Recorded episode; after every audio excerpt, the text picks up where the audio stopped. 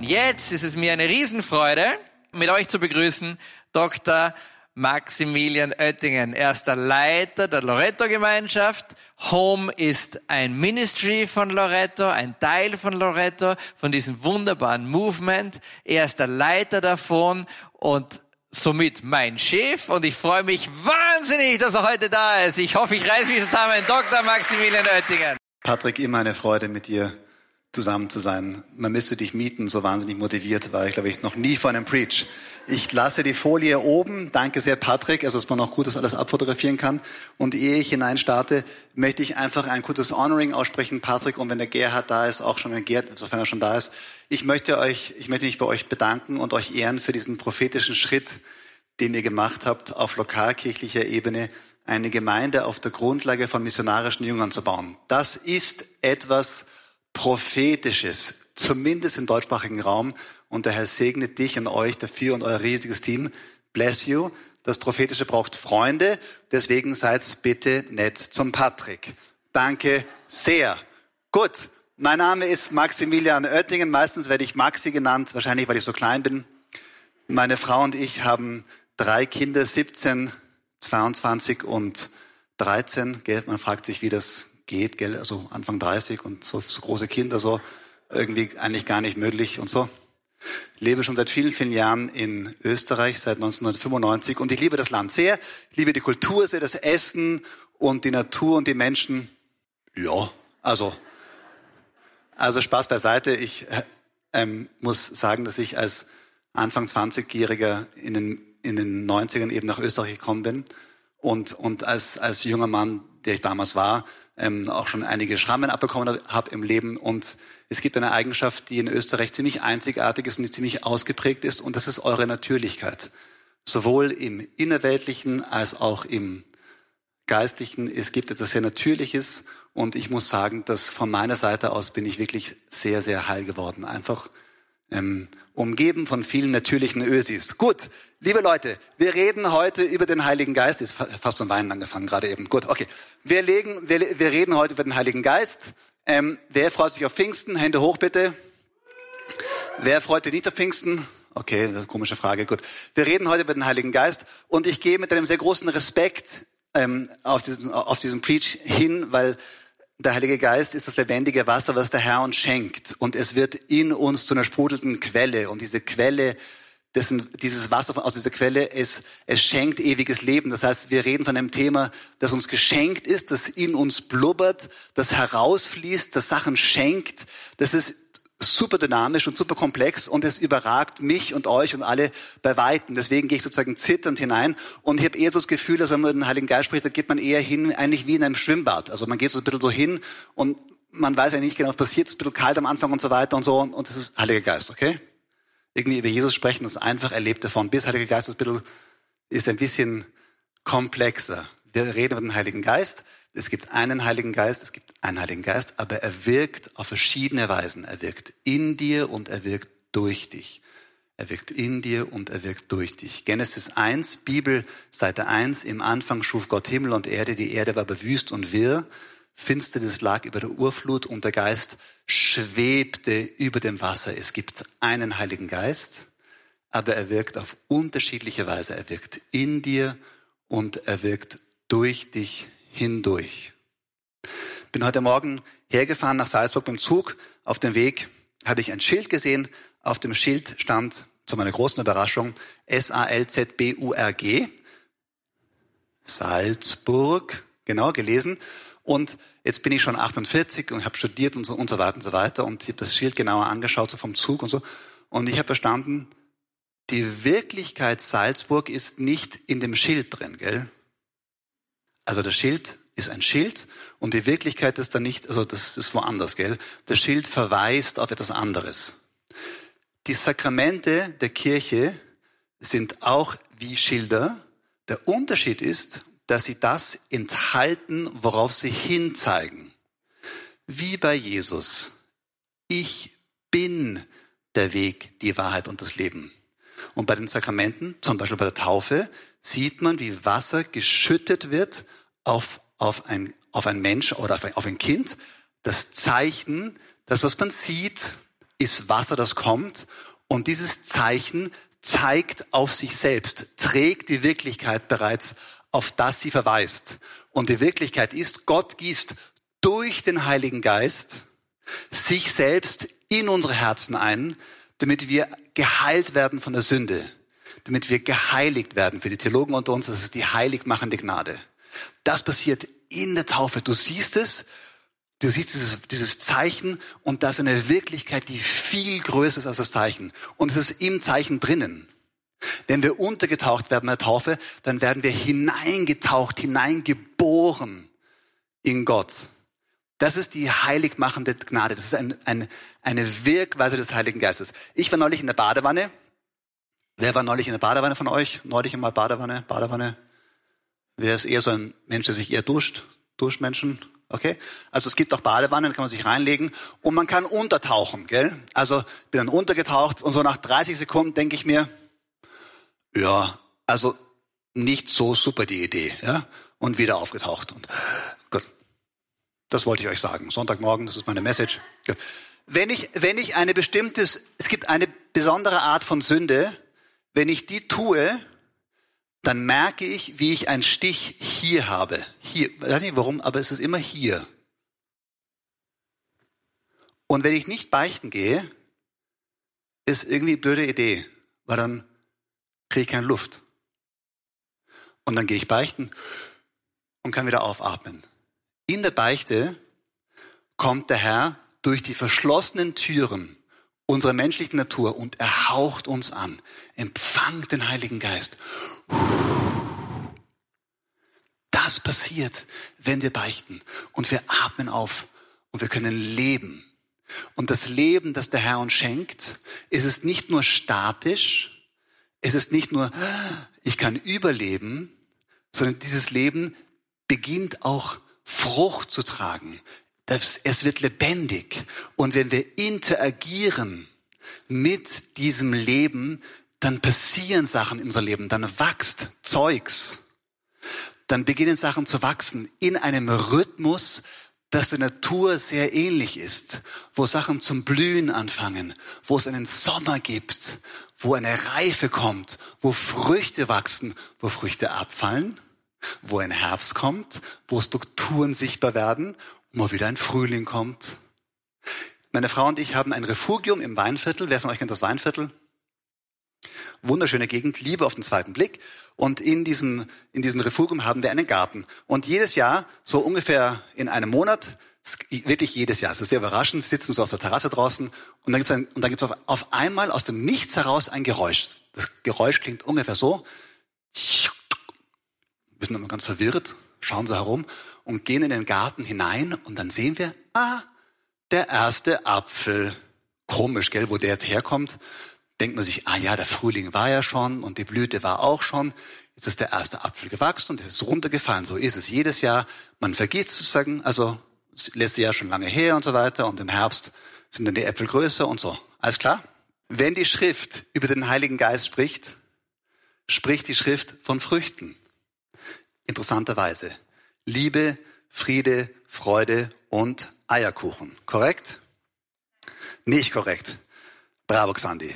Galater 2, äh, Galater 5, 22. Liebe, Freude, Friede, Freundlichkeit, Langmut, Milde, Güte, Treue, Sanftmut, Enthaltsamkeit oder Keuschheit. Wenn wir beginnen, mit dem Heiligen Geist zu interagieren, wenn wir den Garten unseres Lebens pflegen, wenn wir beten, wenn wir eine Intimität haben mit dem, der in uns ist und der in uns weht, wenn wir interagieren, dann beginnen diese Sachen zu wachsen in uns. Dann beginnt Zeugs in uns zu wachsen. Liebe, Friede, Freude und eben nicht Eierkuchen. Sachen fangen an zu wachsen. Ich war vor vielen Jahren einmal beichten, witzigerweise in Salzburg auf dem Weg von Deutschland nach Wien und war beichten und habe dann also das gebeichtet, was ich gebeichtet habe. Und der Priester schaut mich ganz freundlich an und sagt, du weißt schon, dass die Enthaltsamkeit eine Frucht des Heiligen Geistes ist. Und dann hat er gesagt, bitte bemühe dich und wenn du fällst, gebeichten, aber wisse, der Herr bringt es in dir hervor Und da musst du geduldig sein und das dauert ein bisschen. Aber dann wirst du irgendwann überrascht sein und denken, ah, jetzt ist der Apfel da. Versteht ihr mich? Wenn ihr dran bleibt und einen langen Atem habt, dann werdet ihr merken, wenn ihr mit Gott interagiert, Sachen wachsen in euch. Als wäre es das Normalste der Welt. Auf einmal kannst du lieb sein, wo du früher nicht lieb warst. Auf einmal kannst du freundlich sein, wo du nicht freundlich warst. Auf einmal kannst du enthaltsam sein, wo du früher nicht enthaltsam warst. Gott schenkt in dir eine Entspannung. Es ist gut und richtig. Es ist gut und richtig, dass du dich moralisch bemühst. Aber bitte wisse, dass du sehr fruchtbar bist, wenn du mit dem Heiligen Geist beginnst zu kooperieren in deinem Leben. Weil er lebt bereits in dir, er schenkt dir Luft zum Atmen und wenn du kooperierst, dann wächst auch Zeug hinaus. Amen. Heute Morgen gab es Gott sei Dank Kipferl. Patrick weiß, worauf ich hinaus möchte. Heute Morgen gab es Kipferl und ich habe das Kipferl gegessen. Ist gut, oder? Und ich habe mir dann überlegt, nach einer Weile, wo das Kipferl weg war, Mensch, wo ist jetzt dieses Kipferl? Und für die Menschen, die gerne nachfragen, dann die Frage gestellt, was ist jetzt dieses Kipferl? Also mit einem S, gell? Was ist dieses Kipferl?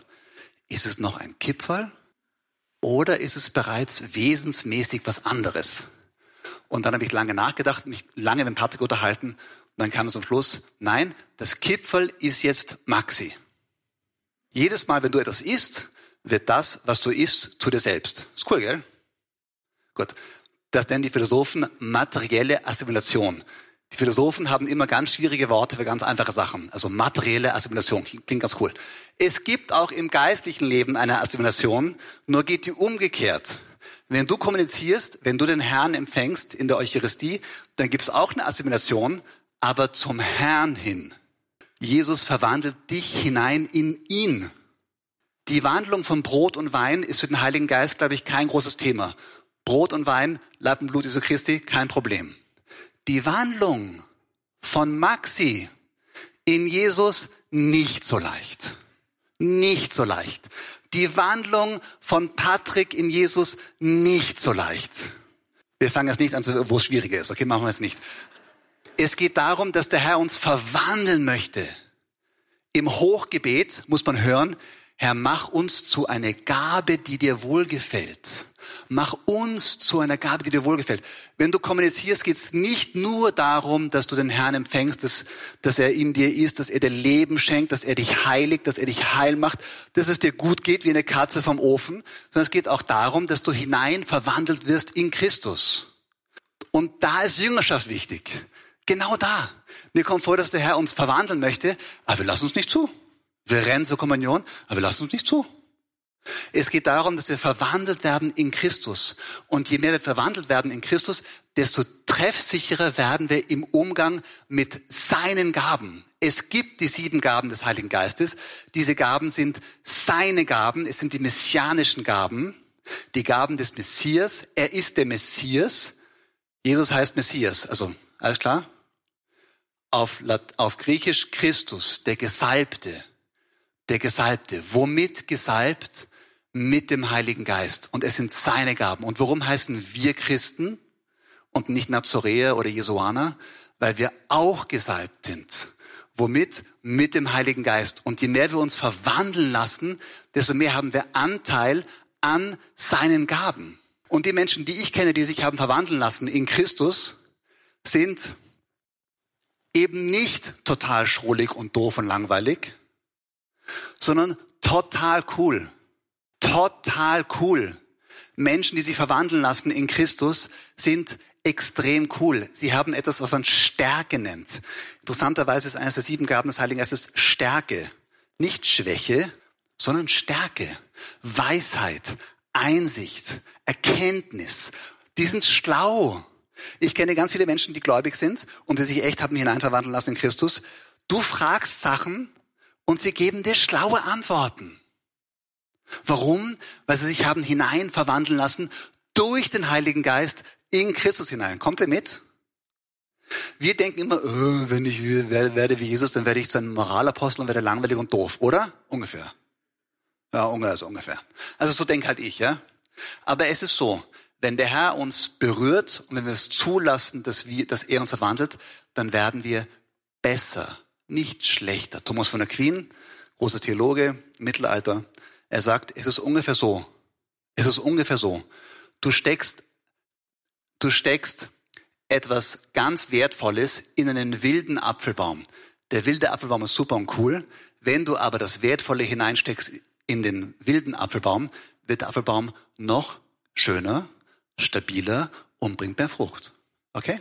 Es wird besser, nicht schlechter.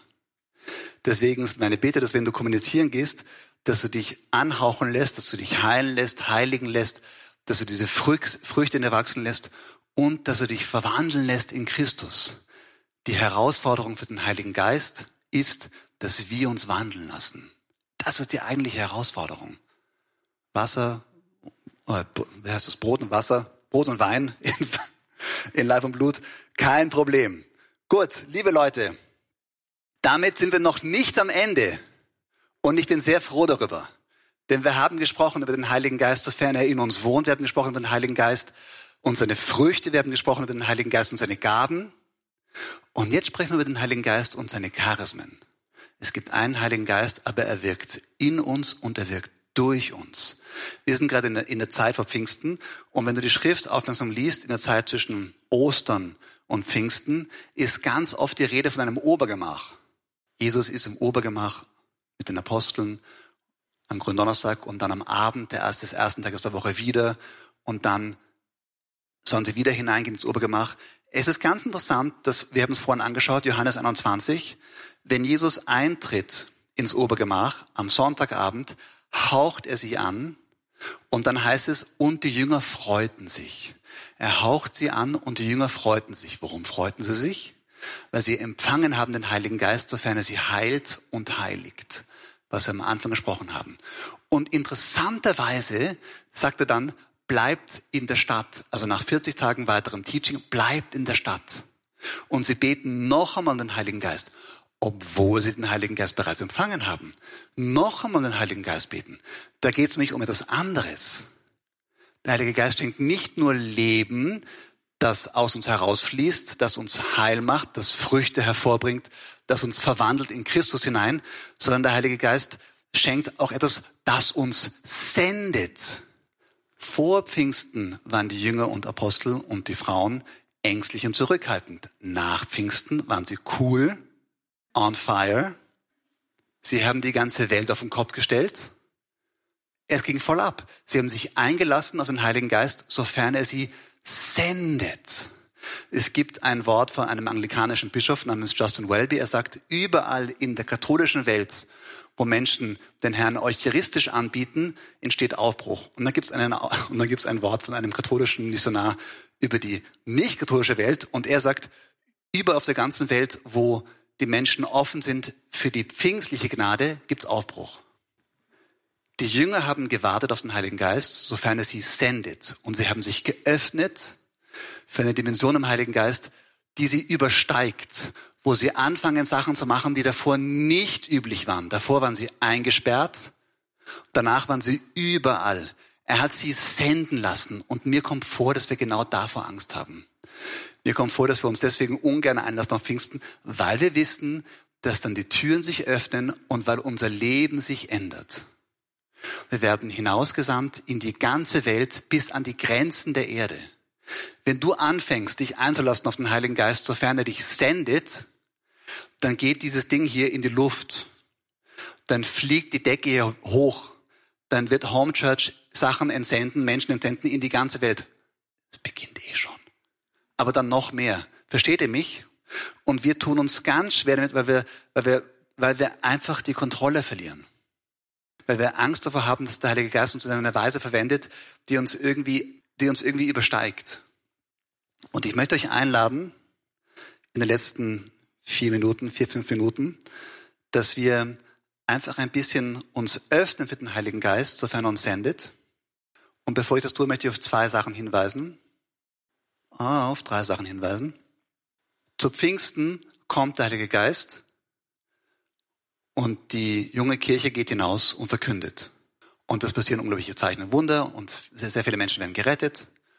Und dann heißt es, dann versammeln sie sich wieder, zwei Kapitel weiter, und sie beten wieder um den Heiligen Geist und dann passiert wieder etwas. Also sozusagen nicht nur ein pfingstliches Gebetstreffen, sondern ein zweites. Papst Benedikt 16. sagt, die Kirche kennt, die Kirche braucht unzählig viele Pfingsten. Und wenn du dich beginnst, auf diese Dimension des Heiligen Geistes einzulassen, dann wirst du wachsen, vor allem im Bereich des Prophetischen und vor allem im Bereich des, des Heilens. Und zwar deswegen, weil die beiden Ausgießungen des Heiligen Geistes Apostelgeschichte 4, 2 und 4 einen Akzent haben auf das Prophetische und das Heilende.